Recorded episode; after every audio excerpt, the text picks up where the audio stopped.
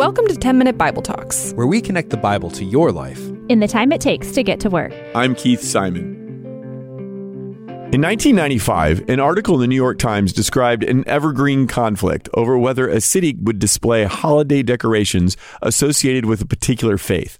In this instance, the city was Columbus, Ohio, and the city government had decided against allowing a cross on public grounds because, and here's the quote, the cross is the quintessential symbol of the Christian faith. The authorities permitted a Christmas tree and a menorah, but according to the article, when someone in Columbus tried to erect a cross on public property, the agency refused on grounds that, and here yet another quote, unlike the other symbols, the cross was an exclusively religious symbol. I'd like to say that Columbus, Ohio got it right. The city recognized the unique status of the cross and yet, I wonder if describing the cross as a religious symbol is the right way to think about it. Most Christians probably wouldn't question that designation.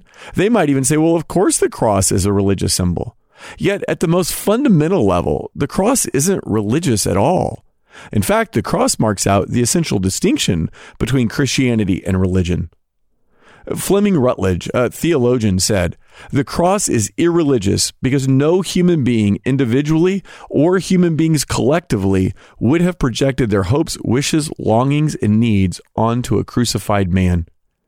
In a PBS television series all the way back in 1981, the narrator said, Christianity is the only major religion to have as its central focus the suffering and degradation of its God.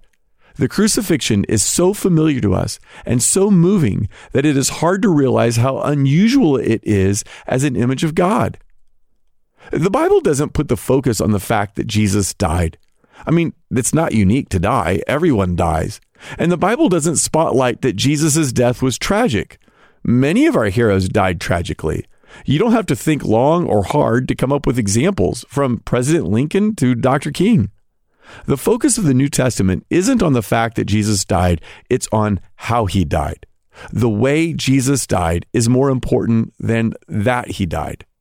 Jesus was crucified by Roman authorities at the request of some of the religious leaders. In the crucifixion, the Jewish and Roman worlds come together to kill the Son of God. Here is Deuteronomy 21 23. If a man has committed a crime punishable by death, and he is put to death, and you hang him on a tree, his body shall not remain all night on the tree, but you shall bury him the same day. For a hanged man is cursed by God. Did you catch that? A man who is put to death on a tree is rejected by his people and cursed by God. The Romans didn't invent crucifixion, but they may have perfected it. The honor, or maybe it's best to say dishonor, of inventing crucifixion belongs to the Assyrians all the way back in the 6th century BC. At the time, it was a new way to kill people that didn't just end a person's life, but it also commanded respect and fear and obedience from the populace, which is exactly what the Assyrians wanted. It's what they found valuable. And so they were doing more than just punishing a criminal, they were sending a message. If you'd lived in the ancient world, it's very likely that you'd seen scores of people crucified. You would have heard them die.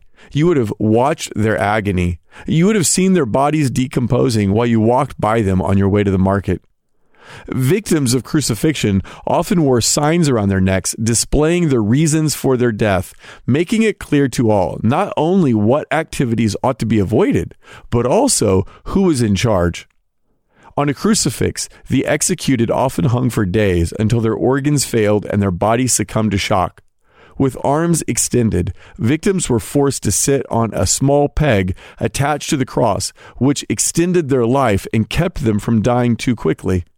In order to maximize its gory effect, victims would be severely beaten and flogged before being tied or nailed to the cross. After a victim died, the corpse was left to bake in the sun and decompose and after a few weeks, the mangled body would simply rot and fall off the cross. Citizens of Rome couldn't be crucified. That form of execution was reserved for slaves, the powerless. When Jesus went to the cross, he identified with the powerless, the vulnerable, the outsider. Crucifixion was painful, Immensely painful, horribly painful. But the worst part of crucifixion was that it was humiliating and degrading. It was the ultimate insult to personal dignity. That was a feature, not a bug. In other words, the shame wasn't an unintended byproduct. Shame was the whole point. That's why crucifixions were done in very public places and bodies were left naked to be eaten by the birds. When we say that Jesus Christ took upon himself the sin of the world, it means quite specifically that he suffered the shame and the degradation that human beings have inflicted on one another, which, of course, he didn't deserve. In a culture where the cross has become a religious symbol, where the cross has been turned into jewelry or displayed as artwork, it's difficult to understand how offensive the cross was in the first century because we have domesticated it, we have idealized it. Well intentioned people searching for something to compare the cross to have often reached for the electric chair. They've asked, Would you wear a necklace with an electric chair on it? Can you imagine putting an electric chair in your sanctuary? Well, of course, there are similarities between the cross and the chair. For example, most people killed in the electric chair are poor and without political connections. The Romans didn't crucify the rich or the powerful. But there are also very important differences between the electric chair and the cross. Electrocutions were designed to be quick and as humane as putting someone to death can be. Uh, crucifixion was designed to intensify and prolong agony. The person killed in the electric chair had a hood placed over their head, whereas the crucifixion was public so that it would intimidate others. Many were crucified along roadways, forcing travelers to observe them. Uh, they sent a message that the person being crucified was human scum, not fit to live. Here's Fleming Rutledge again. Crucifixion as a means of execution in the Roman Empire had as its express purpose the elimination of victims from consideration as members of the human race. It cannot be said too strongly. That was its function. It was meant to indicate to all who might be toying with subversive ideas that crucified persons were not of the same species as either the executioners or the spectators, and were therefore not only expendable, but also deserving of extermination. Therefore, the mocking and jeering that accompanied crucifixion were not only allowed, they were part of the spectacle. They were programmed into it. In a sense, crucifixion was a form of entertainment. Everyone understood that the specific role of the passerby was to exacerbate the dehumanization, the degradation of the person who had been designated to be crucified. Crucifixion was cleverly designed, you might even say diabolically designed, to be an almost theatrical reenactment of the sadistic and inhumane impulses that lie within human beings. According to the Christian gospel, the Son of God voluntarily and purposefully absorbed all that, drawing it into himself. Jesus bore our guilt and shame and indignity and judgment on the cross.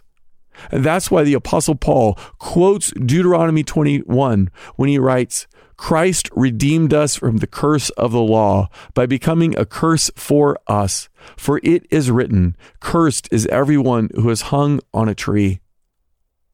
Jesus bore our judgment. Jesus bore our shame. Jesus bore our guilt. Praise be to God. Thank you, Jesus, for what you have done for me. Amen. Hey, thanks for listening. If you want to go deeper, sign up for the 10 Minute Bible Talk newsletter. You'll get a short email once a week. It'll challenge you to grow in your faith, give you interesting background on today's passage, and a lot, lot more. Just click the link in the show notes to sign up. It'll help you deepen your journey with Jesus.